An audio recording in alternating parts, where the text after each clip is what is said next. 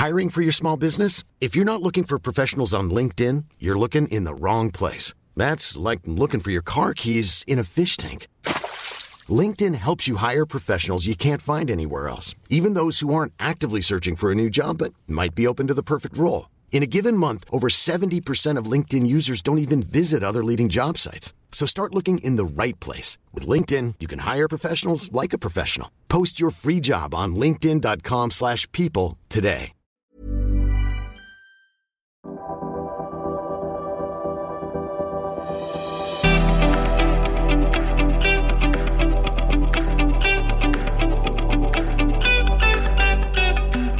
So much change happening globally that when we get too focused on whatever stupid thing Trump said today, or, or when we even get too focused on this very specific localized trade war between the United States and China, we risk losing sight of the tremendous global transformation that's happening all around us slow moving changes over time create political systems that you didn't imagine could be possible. But when you have these crises, they create systems that aren't necessarily good. A lot of times they can be bad and people glam onto them because they're worried about survival or they're worried about whatever crisis they're dealing with in the moment. Technology is political and politics is embedded within it. The best example of this is the atomic bomb. China is a threat in a lot of different ways when it comes to these networks, but the bigger threat is the fact that there's just three companies that do this stuff and that the supply chains that create a lot of the infrastructure that goes into rolling out these networks is really brittle and is focused on just a couple countries but I don't see that China has any desire to recreate its system of government around the world. What it wants to do is become a global center of gravity for the economy. It wants to sort of reintegrate the world into that system where all roads lead to Beijing, and you have to bring tribute to Beijing, and then Beijing smiles upon the barbarians accordingly, and everything's fine. G'day. Welcome to the National Security Podcast. I'm Chris Farnham, and this is the podcast that looks at the national security challenges facing Australia and the Indo Pacific. This podcast is brought to you by policyforum.net and the National Security College at the ANU. Those comments you just heard were from Jacob Shapiro, the founder and chief strategist at Perch Perspectives. And in this episode, we're starting to look beyond the traditional national security actors, those folk who are or have recently worked in a government role they're one of the many highly connected think tanks about the region. And we're asking what role private industry can play in the formulation and implementation of national security policy, or even assisting other private industry actors to navigate their way through a risky and insecure geopolitical landscape.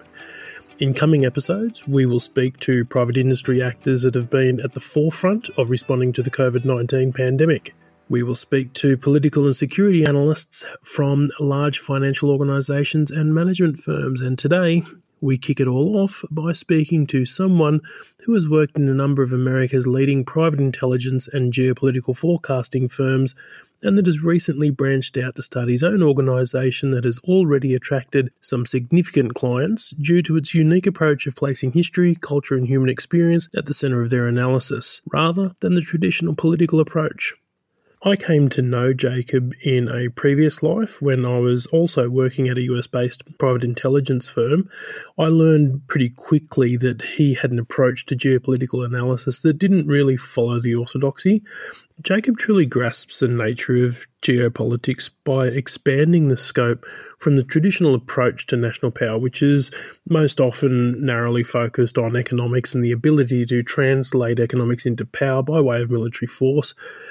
Jacob looks much wider, pulling in all facets of national power such as technology, geography, access to resources, historical experience, and even the more human drivers such as fear, hunger, culture, and prestige. I recently got in touch with Jacob and we discussed how private firms like his fit into the wider landscape, and I asked him which are the issues that are currently grabbing his attention as I expected, it was much more than the chaos and spite that has come to dominate the airwaves over recent months. Let's hear my discussion with Jacob right now. G'day, Jacob. Welcome to the National Security Podcast. Chris, I would say good day, but it, it would sound a little bit uh, artificial. Uh, so I'll just say howdy, and it's it's good to be with you. Fantastic. As I mentioned in the introduction, we're taking a closer look at the role of private industry in national security, and maybe you could start off by talking about where organisations like Perch Perspectives fit into the wider landscape. What do private organisations offer that the media and government don't already provide? Yeah, so full transparency, Chris, you, you, sent me this question, so I had a little bit of time to mull it over.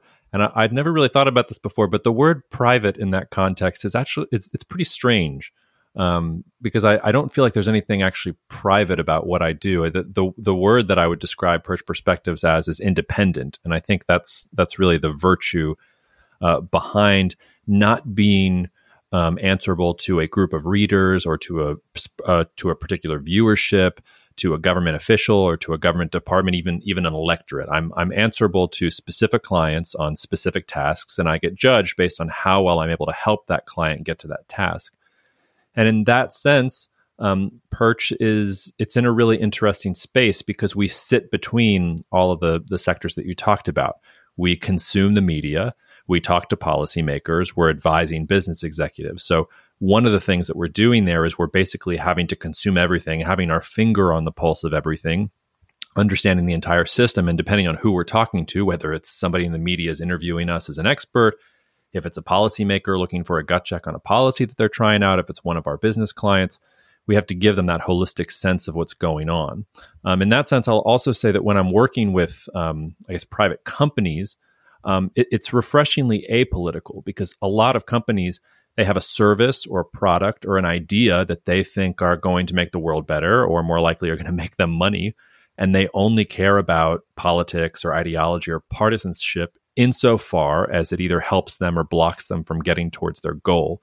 Um, and because of of the fact that perch perspectives is independent it's private in that sense um, we we get to go out there and talk to people that maybe somebody in the government can't talk to or we get to say things that maybe a media person can't say because it's not politically correct or because it's not what their particular stakeholder wants to hear.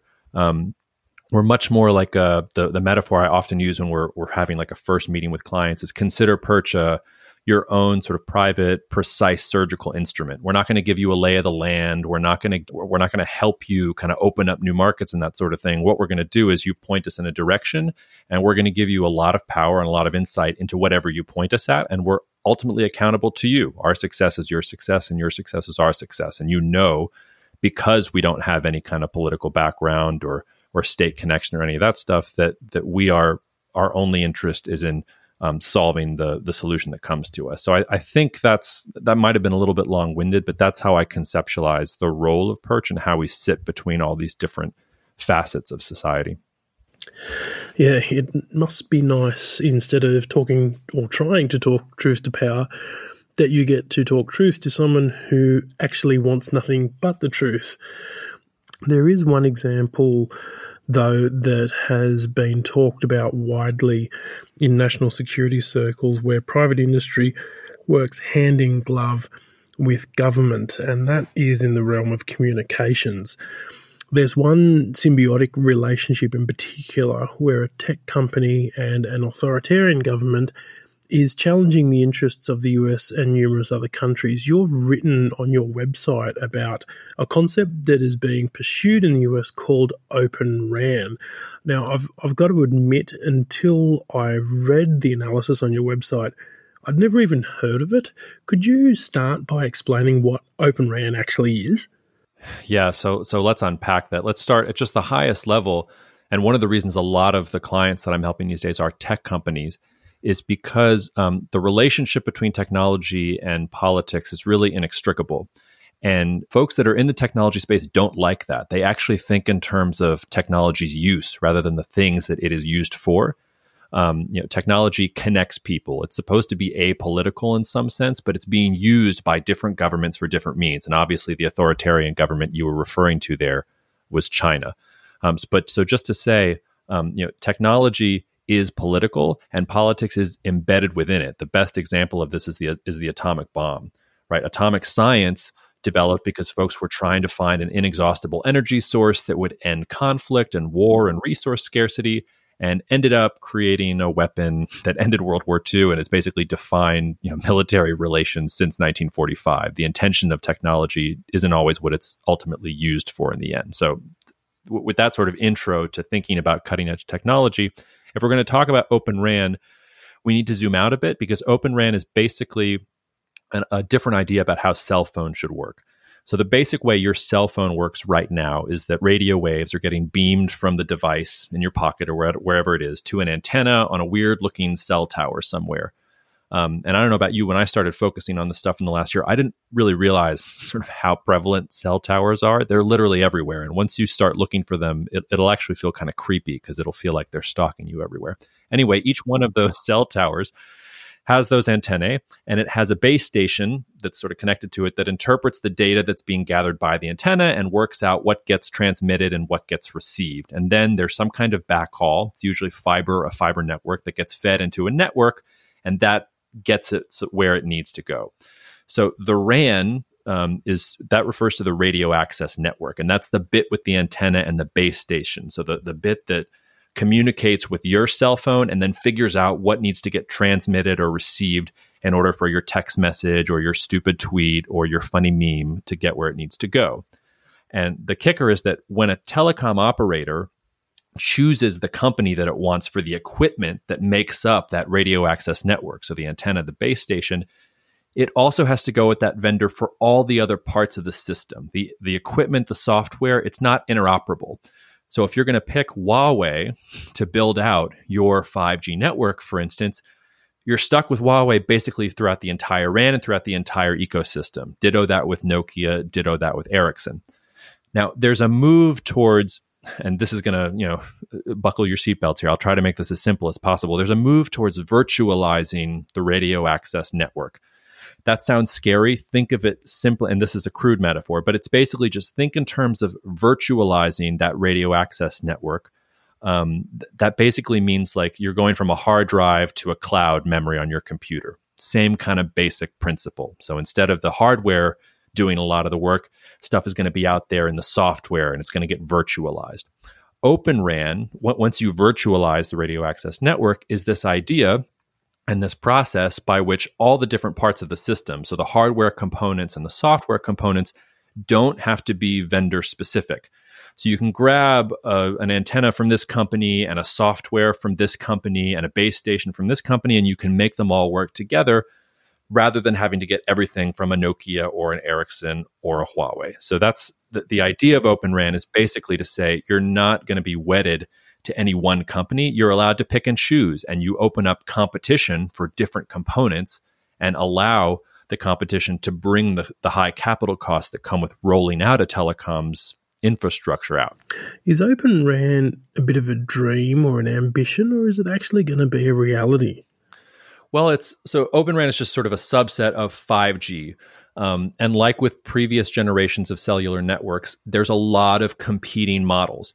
Um, when, when I um, I often sort of send clients who are interested in this stuff, if you go back and sort of read uh, major newspapers around 2006, 2007, it's not like 3G and 4G were for sure going to be the way that our cell phones work. There were a lot of other different architectures and systems that were vying for supremacy. And it just so happened that 3G and then 4G and LTE and all the stuff that we know now was the stuff that won out. So Open RAN is sort of one of these potential options. It's the furthest behind. Um, it's it's it's it's there in principle, I believe. So Rakuten in Japan has rolled out some Open RAN system. I think those are 4G, and I'm pretty sure they're they're rolling out standalone 5G Open RAN networks in Japan in October, and it'll be really interesting to see how well it works and how well they do, just how low they're able to drive the cost and whether they're able to be profitable. Um, but yeah, it, it's not a dream. Um, there's definitely there is definitely momentum for Open RAN hardware, and there's definitely a move towards wanting to encourage it. But it's still it's still well behind sort of the typical vendors, which is why um, you know it's difficult. You know, if the United States wants to prop up Open RAN as a solution, it's very difficult to say to a country in say Sub-Saharan Africa, which has developed you know models of economic growth based on rolling out 5G networks, it's very hard to tell that country, let's say like a South Africa for example, hey, don't engage with Huawei. We don't want you we don't like Huawei. China's really bad. just hold on for about four years. And in about four years, we'll be able to give you an option where you're not dependent on China, you're dependent on us, and everything's going to be great. Like a lot of countries are going to be like, please, like that doesn't make any sense. Even a country like the United Kingdom.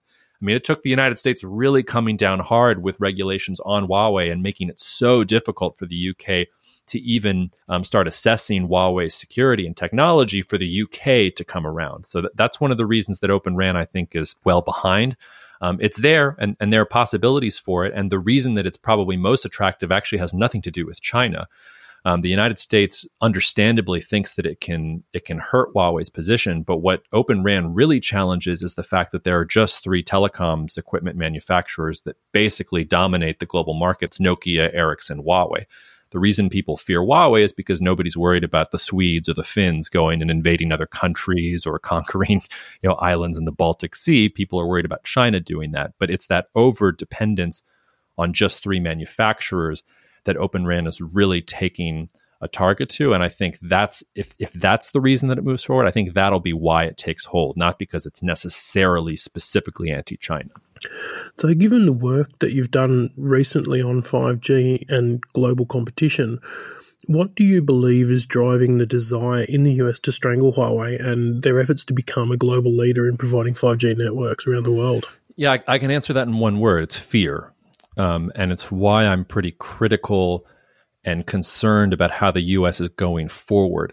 Um, and I understand why the United States is so obsessed with 5G. It's not that 5G is revolutionary or new in any fundamental way. It's really just an improvement on previous things. What 5G does is that because it gives you faster speeds, because it gives you lower latency, and because, most importantly, it gives you the ability to transmit lots more data than you could before, it allows for new uses that people haven't even dreamed up yet. I mean, people are thinking about self driving cars and the Internet of Things, but anybody that tells you that we have figured out what uses people are going to use 5G networks for is just lying to you. The interesting thing is all the possibilities that you can do on a 5G network because of the speed.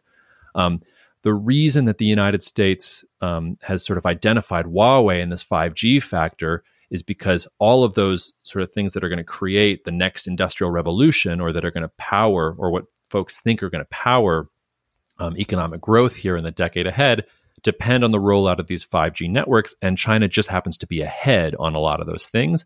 But but what's what's motivating the United States here fundamentally is fear of China.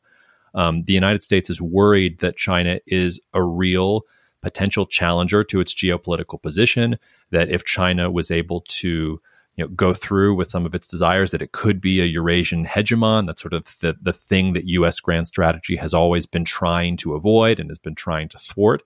And so the United States is taking this very narrow thing where it sees China is a little bit ahead of it, and it's putting all of its pressure on that particular thing.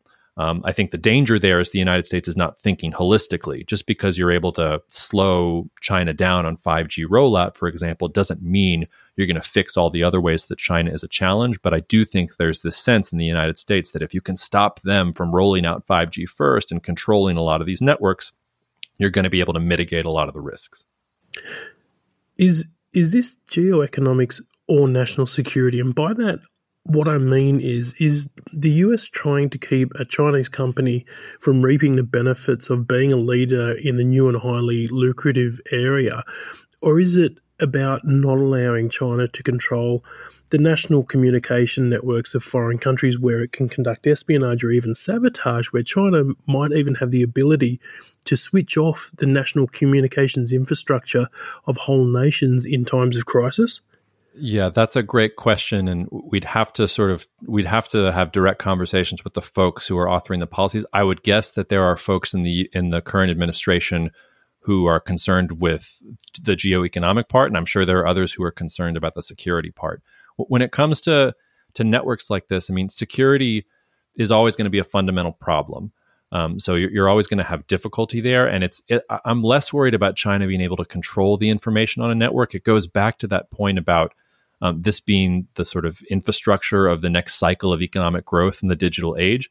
if you control the the network itself, if you've laid the fiber, if your technology is the one that is creating the network, you can be something of a gatekeeper. You're allowed to define who gets to be on the network, who doesn't get to be on the network, what people get to consume on the network itself.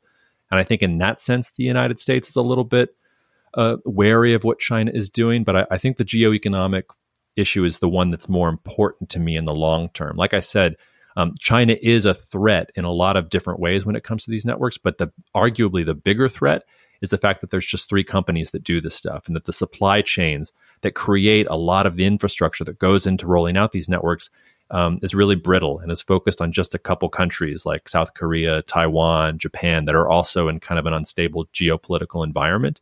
Um, it's that over dependence on just a few suppliers um, that I think spans both of the issues that you're talking about. You're worried about the security of the network and you're worried about the economic viability of that network and your ability to capitalize on it going forward. So, the piece on your website, which I, I genuinely encourage people to read, says that the concept is fundamentally flawed because the playing field that US and China competes on is not even to start with. China has for a long time encouraged dual use technologies, which is products that have both commercial viability and military application. And they've fostered close relations between elements of its national security community and key industry sectors. They've given preferential access to capital for companies it wants to develop as national champions, as well as protected industries from international competition. These and other methods of supporting Chinese companies put them all at a bit of an advantage compared to private industry and most liberal democracies, where they've got to compete for capital, they've got to compete for market share, and but they don't benefit from state-run or at least state-supported industrial espionage campaigns. Open RAN is just one example of this uneven competition that advantages China, and it's emblematic of the wider challenge of competing with China. This model of governance, especially when paired with such a massive consumer base, really seems perfectly adapted for international competition. How does the US and the rest of the world, or most of the modern democratic world, compete with such a setup? Yeah, it's a great question, and it's a really important question. And I, I, guess I would start off by with a with a metaphor that maybe doesn't apply that well in Australia, but I, I often think about it in terms of um, be, because what you're really talking about there is shouldn't there just be a free market, and shouldn't things just be openly competitive? And the fact that Huawei and China have been able to get ahead on 5G as a result of that Chinese state support. Um, in in theory, free markets are great, but in practice, I've never actually seen a truly free market. Um, I think of it in terms of the death penalty in the United States. Theoretically, I would say that I'm for the death penalty. I can imagine crimes that someone could could commit that one could conceivably argue should be worthy of the death penalty. The problem is you can't guarantee that the death penalty is going to be applied in any kind of fair and equitable way in practice. So that means I don't support it at all because I don't believe that you can prevent the state from applying it in a way that could be unfair to someone on the basis of race or ethnicity or even on the basis of insufficient evidence, right? I, I feel the same way about markets when it comes to these things. And I, I think to understand why um, Huawei has become such an important company and why China has gotten ahead on 5G, I, I, would I would encourage listeners to check out a book by Susan Crawford. Um, it's called Captive Audience and she in that book she compares um, sort of data and and these networks these telecom networks to water and electricity. And she talks about how it's it's one of these industries where monopolies sort of naturally form and consumers and innovators get crushed when a government isn't intervening in order to keep costs fairly low. A, a really and, and this is one thing i also emphasize to folks like china does support a lot of its state-owned companies by giving them preferential access to the Chinese domestic market, by you know making the rules more lopsided so that Chinese companies do better. But if it, it was if it was just about Chinese state support, Huawei wouldn't be the main actor here. It would be ZTE. China actually threw a lot more money and a lot more state resources at ZTE becoming this company. Huawei emerged because it was able to take the advantages that it got in the Chinese marketplace and then also mimic and evolve like a true global multinational corporation. There are ways in which Huawei is directly tied to the Chinese government and Chinese interests. There are also ways in which Huawei is more like a Microsoft than it is like the Chinese government. It has really, really different interests. But to get back to your question, I, I think that if you're going to deal with China in this particular space, the exact wrong thing to do is to operate from a place of fear or to think that you can keep China down and conserve your place in the market right now. What you have to do is push forward. You have to double down on the aspects of liberal democracies that are supposed to make them the best system in the world. And that's you know creativity that's creating the, the, the tech ecosystems and the entrepreneurial culture where people want to work there. It's about making sure that the best and the brightest want to come to these liberal democracies and bring their skills and their talents to improve the tech ecosystem. And the other part of that is also creating a system and a framework of rules where different countries are all playing by the same rules and you're able to stop other countries that are trying to break those rules and unfortunately, uh, instead of doubling down on those liberal democratic principles, and I understand why the United States and others have done this, um, because 5G and telecoms networks are the exact sort of thing that China's good at. It's the exact sort of thing that requires high capital costs up front, that involve really low margins in terms of profits, which companies are going to shy away from. Um, it's the exact sort of thing that when you have massive state government support at the beginning, it's actually a big help. But instead of doubling down on creativity and technological advantage and rules, um, the United States and some of its allies are trying to turn this all on China and basically treating China the same way that we accuse China of treating us. Right. So I think the way to deal with China here is to accept that it makes perfect sense for China to be ahead in this infrastructure rollout stage. But as long as you keep up the rules based order, as long as you keep promoting um, a general culture of openness and the rule of law and creativity and making it attractive for the best and the brightest to come to your countries, um, China's not going to win out, even if they're ahead in this particular point in time if we stop the tape today. Um, and, and, one of the things I worry about um, is we're not doing that. We're, we're reacting out of that place of fear and we're saying, oh no, like China's scary. And now we're going to sanction Huawei and we're going to use all the rules that we spent all this time developing against it. Um, that I think is a mistake. And that actually it doesn't actually put China ahead globally. It leads to this fracturing of the world into different hived off markets where instead of globalization, you're getting these zones of geopolitical and technological competition. So, 5G is one of the issues that has actually received a significant amount of attention in the news media recently, uh, but that's largely because it's part of the competition between US and China.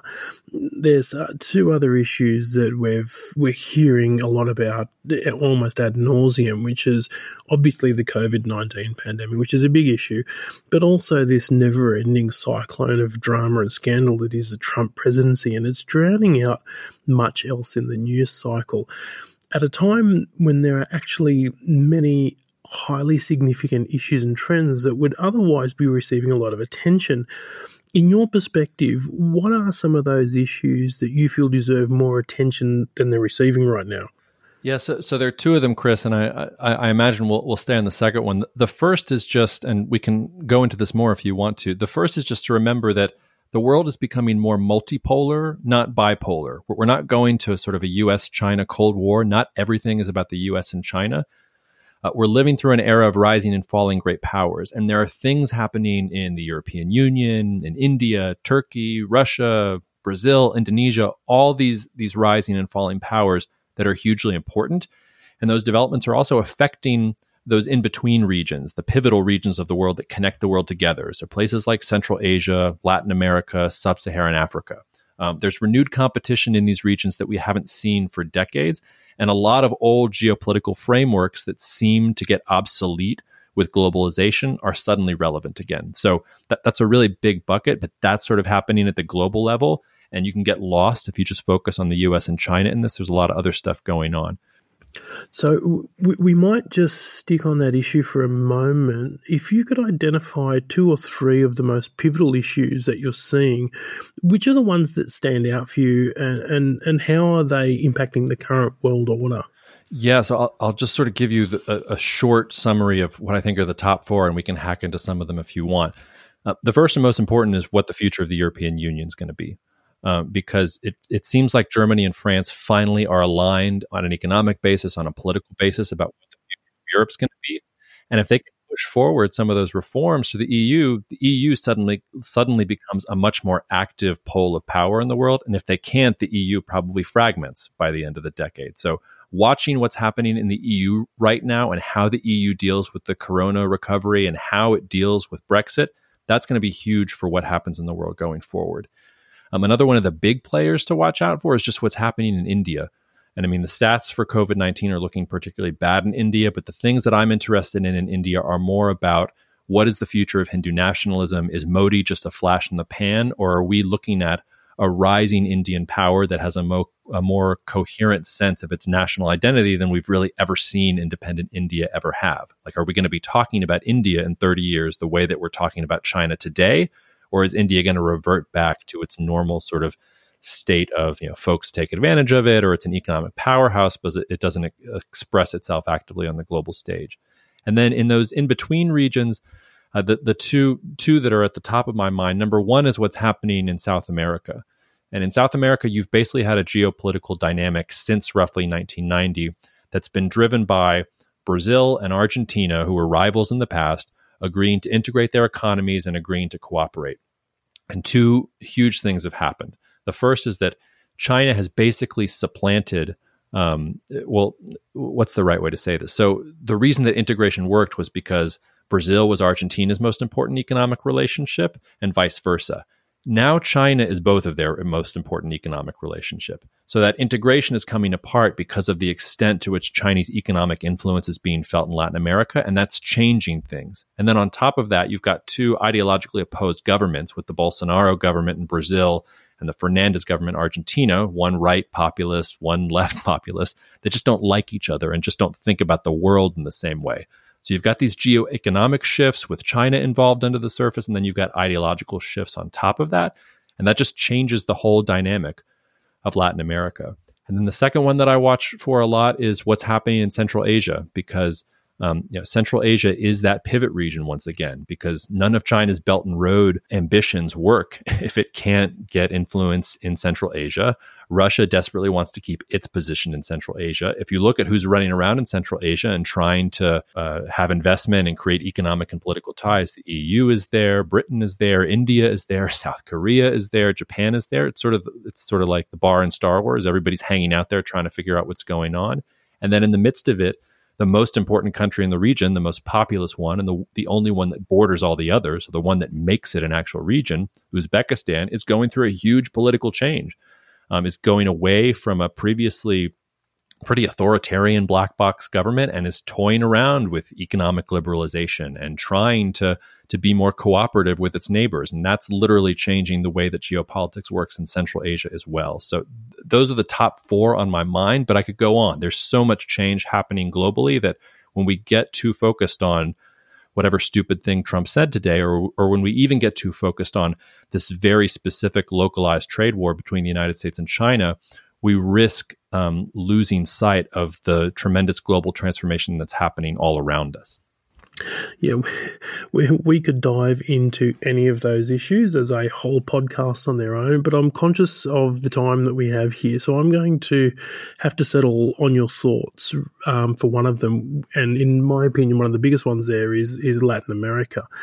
What does Latin America having a less integrated approach and being pulled further into China's orbit mean for the United States and how it prefers to see the Western Hemisphere? Well, one would think that it would make the United States prioritize its relationship with Latin America a little bit more. And you've seen signs that the United States is thinking about that a little bit, but it, it really hasn't gone far enough. And the United States really hasn't come to terms uh, with its own history in the region and what it did during the Cold War in order to keep the region you know, outside of the influence of the Soviet Union.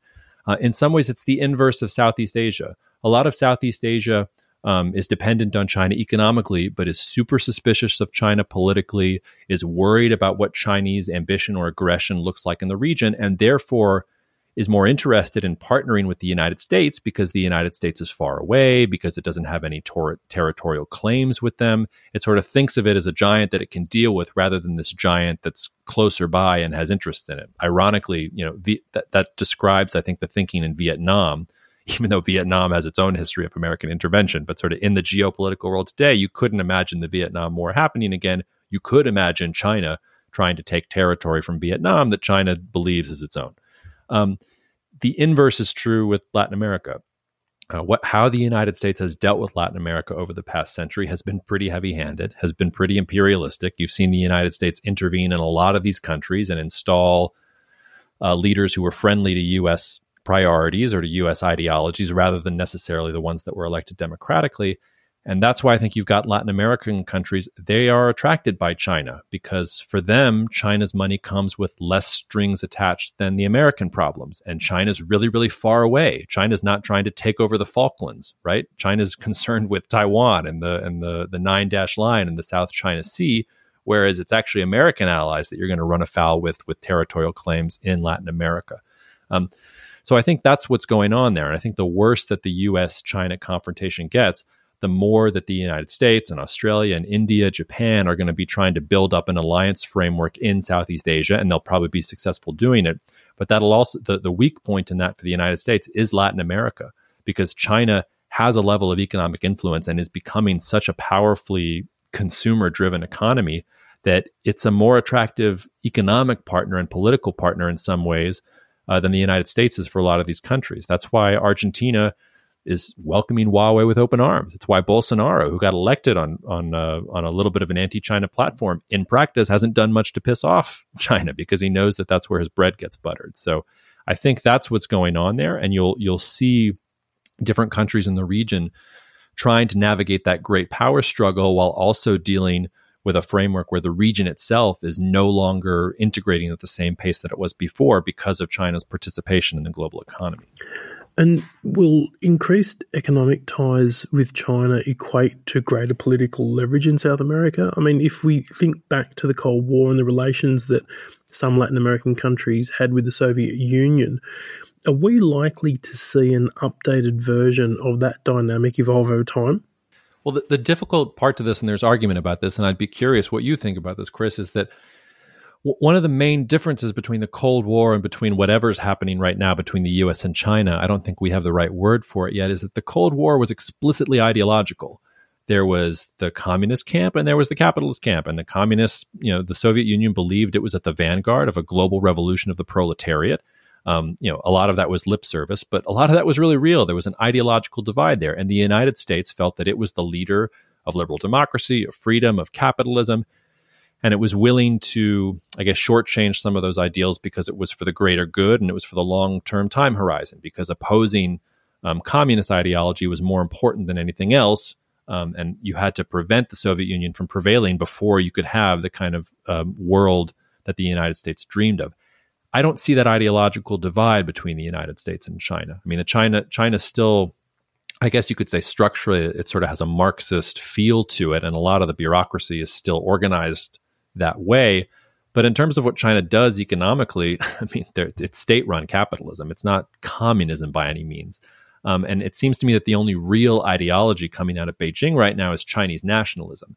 Now, if I'm Taiwanese or if I'm in Singapore or if I'm in anywhere that has even a minority Chinese population, that would make me really nervous.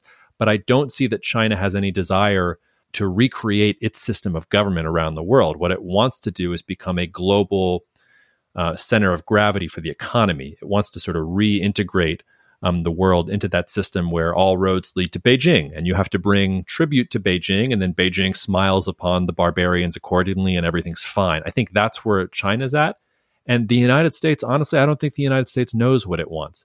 Um, under Trump, it's it's been very very narrowly defined as "Make America Great Again," put America first in everything, kind of ignoring the fact that America got in this position because it put others first and was able to capitalize on putting others first in those relationships and and and develop an alliance network that China can't even hope to to to match right now even with its even with its growth and even with its technological progress. So that's a long-winded answer to say I don't see what political benefits either side is going to get out of this and I don't think that China necessarily wants the political benefits. I think what it wants is those economic relationships and because of the way the United States thinks about China and thinks about um, geopolitical conflict in general, it reads a political threat into that and is probably going to react the same way it did to the Soviet Union. But that's that's another case of two sides not understanding, I think, the intents and ambitions of the of the other. So I don't think that'll play out quite like the Cold War did because those camps aren't as rigidly defined.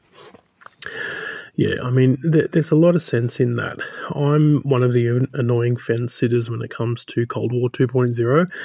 I think the Cold War itself was a lot more nuanced than many argue with hindsight. I see actors on both sides that were driven by ideology, whilst others were driven by economics, and some that were more concerned with geopolitics and uh, geopolitics and national security.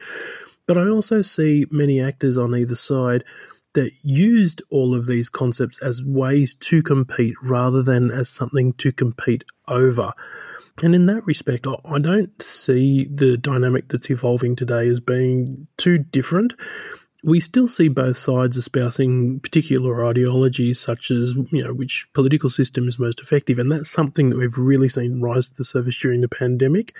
We still see economic competition for access to materials and markets, as well as good old geopolitics uh, with competition over contested territory and the development of blue water navies and everything that goes along with that.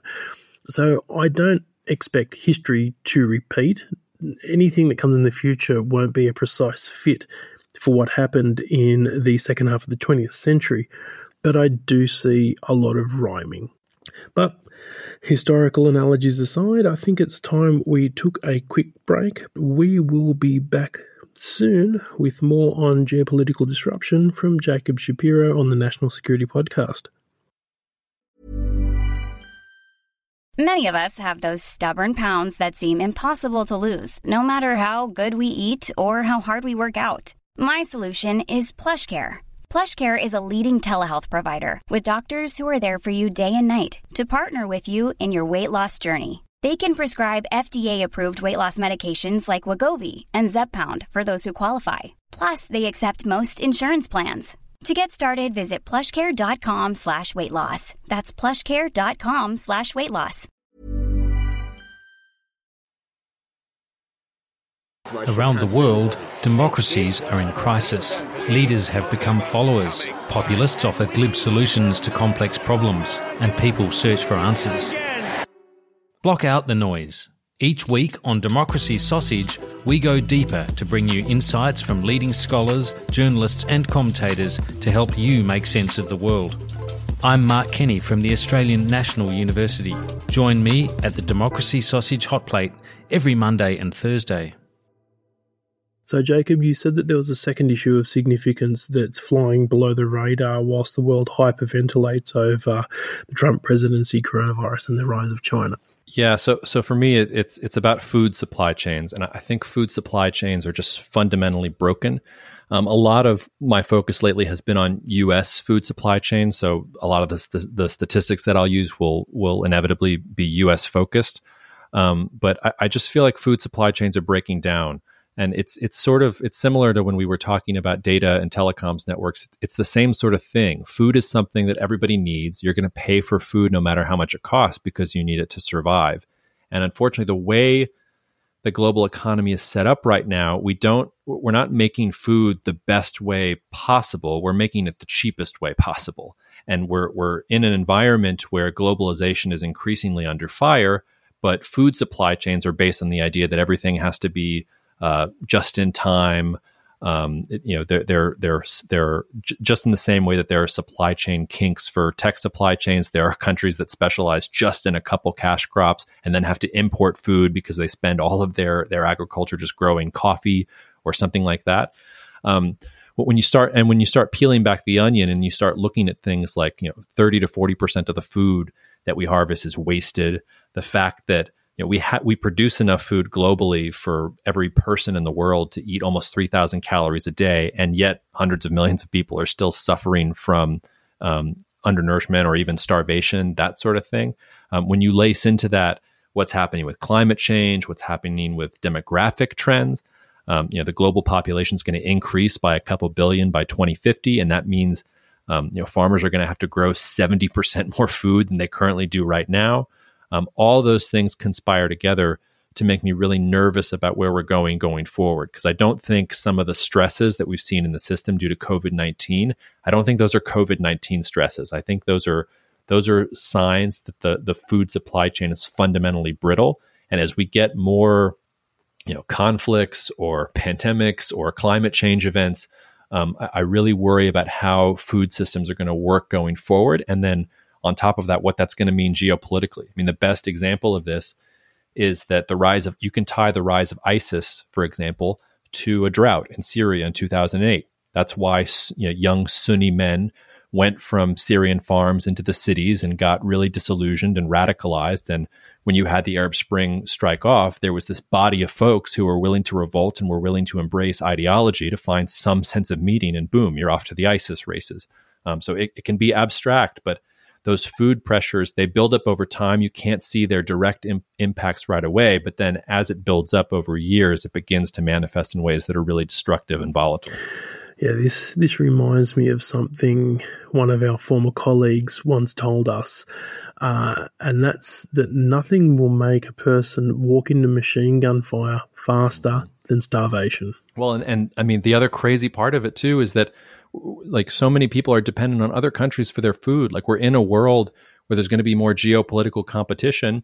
And I mean, the UN is projecting that within a couple decades, 50% of the food that people get is going to be supplied by other countries. Um, and there are only a couple countries in the world that actually have the capability of being food self sufficient. Australia is one of them. The US is one of them. It's, you know, France, Canada, a couple others. But most countries in the world can't grow enough food to feed their own populations. They're dependent on global trade functioning the way that it is right now. And I, A, don't think that that's going to continue, and B, worry about what food refugees and climate change refugees and conflict over agricultural land and resources is going to look like in that sort of world going forward. Will wars be fought over access to food like we've seen wars fought over oil and energy? I think yes, I think so. I mean, I think it's been fought over before and it's been used politically before. It's just that, you know, you can survive, well, I don't know, can you survive without a barrel of oil? I mean, food is is more deeply personal away. But when you look at the US China trade war right now, for instance, a, a lot of that's about food, right? Yeah, sure. But how much in this instance is food just the convenient issue that Donald Trump's using so he can pick a fight with China? I mean, I can't see food becoming an issue which will force Americans to op- occupy their town squares and demand the overthrow of government in the face of riot troops. But on the other hand, uh, you do see people staring soldiers down in the street in countries like Egypt or Sudan when grain prices rise and families can't access their staple of flat loaf bread. Well, those are two great examples, and I would sort of add a little more to both of them. Um, you know, before we had COVID 19, there was an African swine fever epidemic in China, which wiped out something like half the pork herd in China and put a tremendous amount of food stress on China itself. And one of the things the Trump administration did, because it was in those negotiations with China on the trade war, was it used that position to try and get China to buy more US agricultural goods. It used that as a point of leverage. Now, I don't know this for sure, it's a hypothetical, and China might have um, not been that forthright with the world about COVID nineteen, even if the United States hadn't put pressure on the on China in that specific way. But I think it's fair to say that one of the reasons that China was so afraid of letting folks know what was going on with COVID nineteen was because the United States had just used um, its leverage in in those food negotiations and specifically on pork with China in a way that China really had no response to. It basically had to do whatever the United States asked. And I think that was part of building suspicion there. And if China had been more forthright at the beginning, maybe this is just an epidemic in Wuhan and not a global pandemic. But also to your point about Egypt, um, you know, there's a simmering conflict right now between Egypt and Ethiopia. Another thing that nobody is talking about because Ethiopia has gone ahead and built a dam on the Nile River and started filling it without any kind of agreement in place with Sudan and with Egypt. Um, the United States has even gotten involved and is angry at Ethiopia for doing this. Um, and it's a huge deal for both countries. I mean, Egypt literally can't survive without the water from the Nile River, and Ethiopia is going ahead damming it. So you're definitely going to see geopolitical conflict there. And like you said, when, when you look at some of the political rhetoric and some of the changes that are happening, that all goes down to how Egypt's going to feed itself. And that and that that's going to affect all of East Africa. That's also going to affect the Indo Pacific because that's right on some of those important trading routes. Um, You know, food is is not necessarily it's not it's never going to be probably the thing that sparks the conflict. But I think that food stress and the competition over agricultural land and agricultural resources it's going to be there in the background. And one of the things that brings folks to having those sort of conflicts is if they see a situation in which they might be deprived of food or deprived of the resources that they need, then they start building those strategic plans to react. And then you get the kind of conflict that you're talking about. Yeah. Governments can spin themselves out of many a crisis, but try telling a population that they're not hungry and that their children aren't suffering from malnutrition. So, sticking in the Middle East for a minute, we have seen the shocking example of peace breaking out. Israel and some Arab states seem to have gone off the 2020 disaster script and created peace treaties.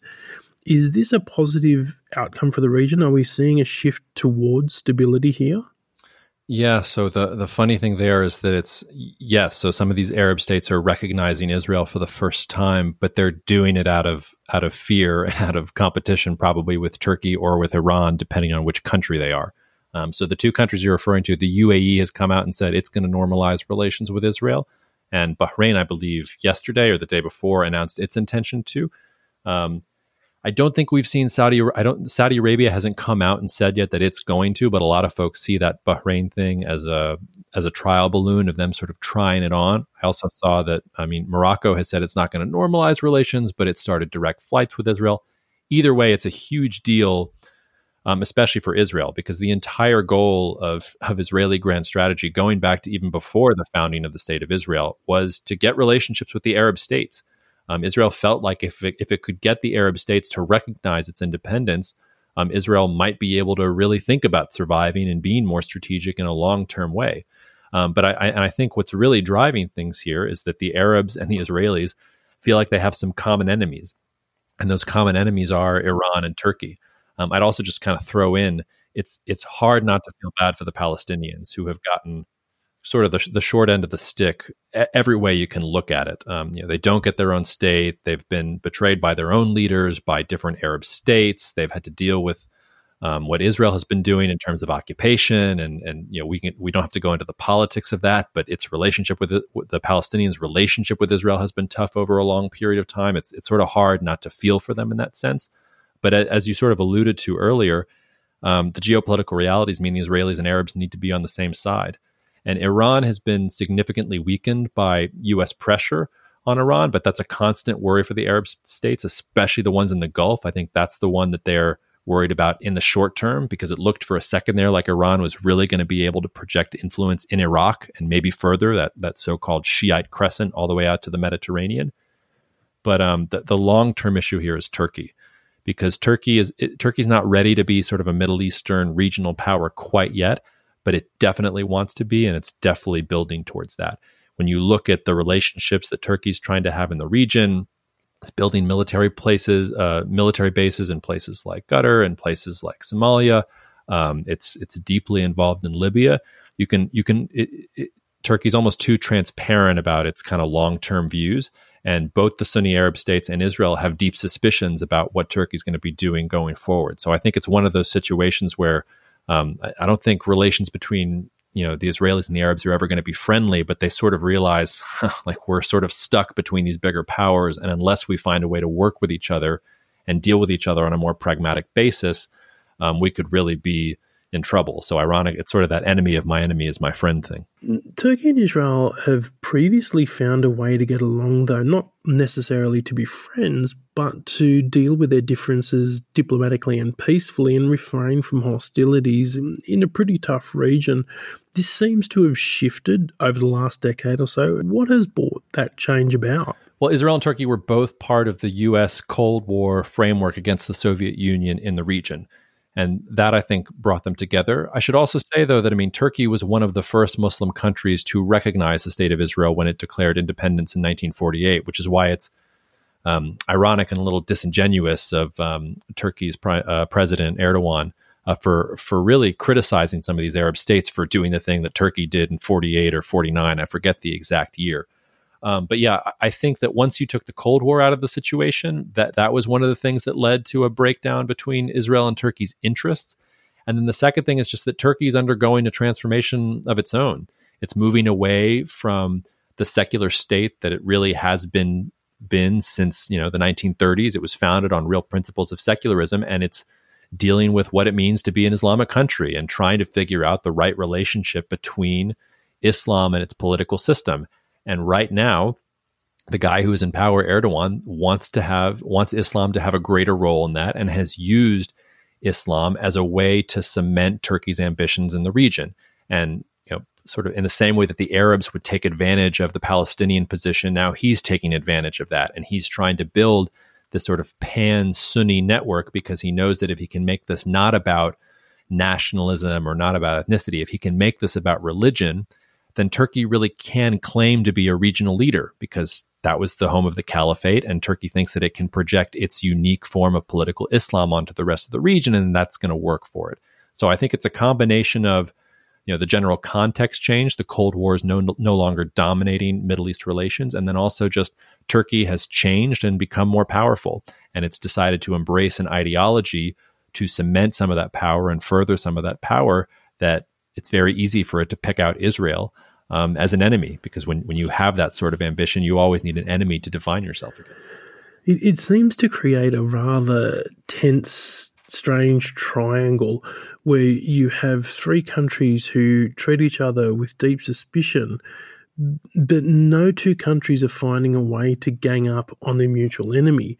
Israel and Turkey are no longer friends. Iran is Israel's sworn enemy, and Iran and Turkey, who share a border, are in competition as potential regional powers, both having been centers of empires in their history. What is the relationship between Turkey and Iran, like under Erdogan, and how is that likely to evolve in the near future? Yeah, that's one of the most interesting questions in the Middle East. And I'll I'll be frank with you. I, I, actually I've I've always thought that I think of Turkey and Iran as long term strategic rivals. And I was actually talking with an Iranian analyst friend of mine who used to work in Rouhani's office recently. And he told me I was an idiot for thinking that, and that Iran and Turkey were going to work together just fine, and that you know, they were all Muslim, and that it was really the Arabs that were crazy. Um, so uh, you know, d- d- having said that, um, I think long term, look, Turkey and Iran are going to be, I think, well, I, I, guess I should qualify that. Um, if Iran is able to come back from U.S. sanctions, if it's able to to stabilize its economy, if the government is able to assert a little bit more control, um, and it's able to project power, then it could be a long term strategic competitor for Turkey. Um, if it can't, though, maybe Iran is just going to be a little bit more pragmatic. And I mean, we've seen some recent developments of Turkey and Iran working together. Um, it's it's ironic because in the past, um, Turkey and Iran often used different Kurdish groups against each other. You know, they would foment Kurdish separatism in one country to get at the other country. Um, they announced in a meeting earlier this week that they're both going to go after their Kurds together. so, you know, some some weird moment of of interregional harmony on that score. But for right now, I think think in terms of Turkey and Iran as pragmatic partners.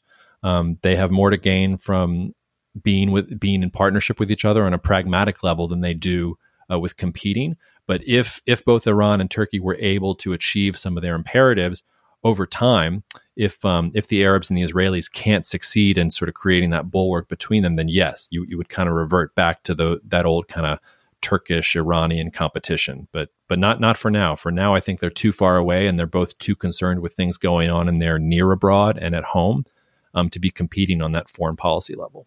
Okay, I'm going to have to start wrapping this up soon as I'm conscious of your time, but I can't leave this conversation without getting your thoughts on the turmoil and friction that is occurring domestically in the United States and what that's likely to mean for America's place in the world. Yeah, it's it's been really disconcerting as an American to to deal with it all. Um, I think it's it's it's about much more than Donald Trump. I mean, Donald Trump is a symptom of what's going on here, but um, the United States is really just in the midst of I don't want to call it an identity crisis, but we're certainly self-absorbed with our own problems. Uh, wealth inequality in the United States is at the highest in recorded history. It's even higher right now than it was at the height of the Great Depression. Um, we don't have data going all the way back um, in the 19th century, but I would assume it's at similar levels. Um, th- the way I think about this is I think the United States is going through a period like it went through in the 1890s and in the 1920s, where you had a fundamental reorganization of society. Um, and it was it was really bumpy to get there, but the United States came out the other end a little bit more stable. The difference, of course, is that in both the 1890s and the 1920s, the United States was not the global superpower that it is today. The United States has not gone through one of these internal crises um, when it was an undisputed global superpower, really ever. And we don't really have a lot of historical precedent to go on. Um, I'll also say that I, I, get asked a lot whether I think what's happening in the United States resembles what was happening in the 1960s. Um, and I often caution people from using that particular comparison because in the 1960s, they were a lot further along in those disagreements than we are right now. I mean, the 1960s, the Vietnam War was going on. Um, you had real political disagreement that was being voiced by really radical voices like Malcolm X, like Robert Kennedy, like um, Dr. Martin Luther King. A lot of people got assassinated, lost their lives. All three of those guys were, were assassinated because of their views. Um, we're not there yet. There's Donald Trump, who is this weird kind of populist, um, I don't know, creation. And the the the liberal opposition is led by Joe Biden, who's a centrist, whose only position, it seems to me, is that he's not Donald Trump. Um, and the Democrats don't seem to have realized that a, a, negative campaign, and I don't mean like a negative anti-Trump campaign. I mean a campaign that is that is all about how Biden isn't something, um, is a difficult one to to make. It's a difficult case to make to the American people. So I think the United States is at the very early stages of one of these moments of political reorganization. I think it's going to be a very lonely decade, uh, perhaps because I'm an optimist, perhaps because I can't bring myself to face the alternative. I, I think that we will eventually um, stop yelling at each other and have the difficult conversations about how our society um, needs to change and needs to be more fair and more equitable for everyone. But I think we're talking multiple election cycles away. I think for now, expect a more self absorbed United States that is less concerned um, with building or, or maintaining a global rules based order and is more concerned about you know, what it does for politicians right now in the short term rather than thinking about the uh, rather than thinking about America's place in the world. That's probably not very comforting for uh, for listeners in in Australia though. Yeah, I mean like it, it, it's a constant theme of conversation both internally and between governments in the region as to how present in and committed to the region the US will be over coming years. And even if they are willing to remain in the region, how possible that will be for Washington if it's distracted by deep political infighting or social instability. Uh, to say that we watch with interest would be somewhat of an understatement. Mate, unfortunately, we're going to have to draw the discussion to a close, which is unfortunate because there's so many issues that we could continue to discuss here. But before we do, I'd like to pose a question to you that we've been putting to most guests here on the NatSec pod this year.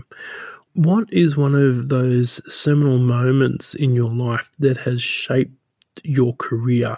Have there been any books that you've read, any famous speeches you've heard, works of art, or even travel experiences that have shaped the way that you understand the world? Yeah, I, I, love this question. I've I've got two answers for you, and and the and it's not anything that my past because I feel like I, so much of how I think about the world is defined also by what I'm consuming in any particular moment. So I'll just tell you sort of two of the things that I'm consuming right now in my own personal life, which might be um, affecting the way that I see the world. The first is that I mean, perhaps for obvious reasons, I've just been reading a lot of sci-fi and a lot of dystopian stuff and rereading it. So in the last couple months, I've reread 1984. Um, I, I, I just I always loved Blade Runner, but I just actually read Do Androids Dream of Electric Sheep? That's the Philip Dick novel that Blade Runner is based on. Um, the Dune trailer has me super excited about um, about Dune in general, but also had me rereading that. Um, and the reason I'm thinking about all those books is that I think they relate to a lot of what we're seeing right now. I mean, we're in a global pandemic. It feels like there's a climate change emergency every other day. Uh, when you look at some of the pictures coming out of, for instance, in the United States, the wildfires that we're having right now in the West Coast, I've got family in California, so that's a little bit personal for me. I know Australia had some wildfire issues. Um, I guess that was what last summer for y'all was when things were getting bad there. Um, but when you look at some of the pictures of San Francisco today, right now, and the sky is orange, it's hard not to think about um, these, you know, what what used to be fictionalized stories, which seemed so foreign and seemed impossible to me, now seemingly coming true in front of me. And I've been rereading those books just because I think that um, it's not so much about the the stories themselves as, it, it's about how people acclimate to these sorts of changes and how um, sort of slow moving changes over time create political systems that you didn't imagine could be possible. But when you have these crises, um, they create systems that aren't necessarily good. A lot of times they can be bad and people glam onto them because they're worried about survival or they're worried about whatever crisis they're dealing with in the moment. Um, and then the second, the second thing I would just talk about, and this is a, a, a piece of music that I, it's basically been stalking me my entire life, but it's it's Bach's B minor Mass. Um, and I'm a I'm a choral singer. I won't embarrass myself by demonstrating for your listenership at all. Um, but but an old conductor of mine back when I was in a choir at Cornell Uni- University used to say that there were two real sort of um, the the two best works of choral music in the Western canon were Bach's B minor Mass. Uh, and the Brahms Requiem. They're both beautiful, but I, I love Bach's B minor Mass mostly because I love Bach himself. And the reason I love Bach so much is because um, he's really the master of dissonance, but not just of dissonance for dissonance's sake, but he makes dissonance resolve and he makes dissonance sound good. Um, and for me, when I'm thinking about politics, that really it, it matches up with a lot of how I approach political issues. Um, I don't think there are any clear black and white answers to just about any question. I think you really have to lean into dissonance, especially in moments of global uncertainty that we're in right now and you have to find those point you have to find them the points that are dissonant the parts that don't make sense with don't make sense with each other. But you also have to figure out how to resolve them. You have to be able to see multiple different points of view at the same time. And no matter how difficult things are you sort of have to get through the entire piece and then resolve at a place where there is stability and peace. Um, so ironically those are those are two very different things. The dystopian novels are pretty pessimistic because they assume that resolution looks like dictatorship or a global war or some other scary thing. And you know bach is sort of that that call to dissonance being able to resolve in harmony being able to get to a place where maybe we're not singing the exact same tune but we can both be singing the same tune and it sounds good together. And we're actually working together to cope with some of these problems rather than some of the more pronounced geopolitical competition that we're seeing. So uh, take that with a grain of, or, or, take that for what it is. I don't know what your listeners will think about me that I, I, recommended dystopian novels and Bach's B minor Mass as the answer to this question, but for some reason, those are the things that are on the top of my mind right now and are informing how I, well, I guess not just informing how I view the world, but they're like the the therapeutic salves that I'm using to get through this incredibly uncertain time. Well, given that I've also reread 1984 recently, but I'm still in that dystopian mindset, maybe I need a little more Bach in my life as well, mate. Jacob Shapiro, thanks very much for talking to us on the National Security Podcast. Thanks, Chris.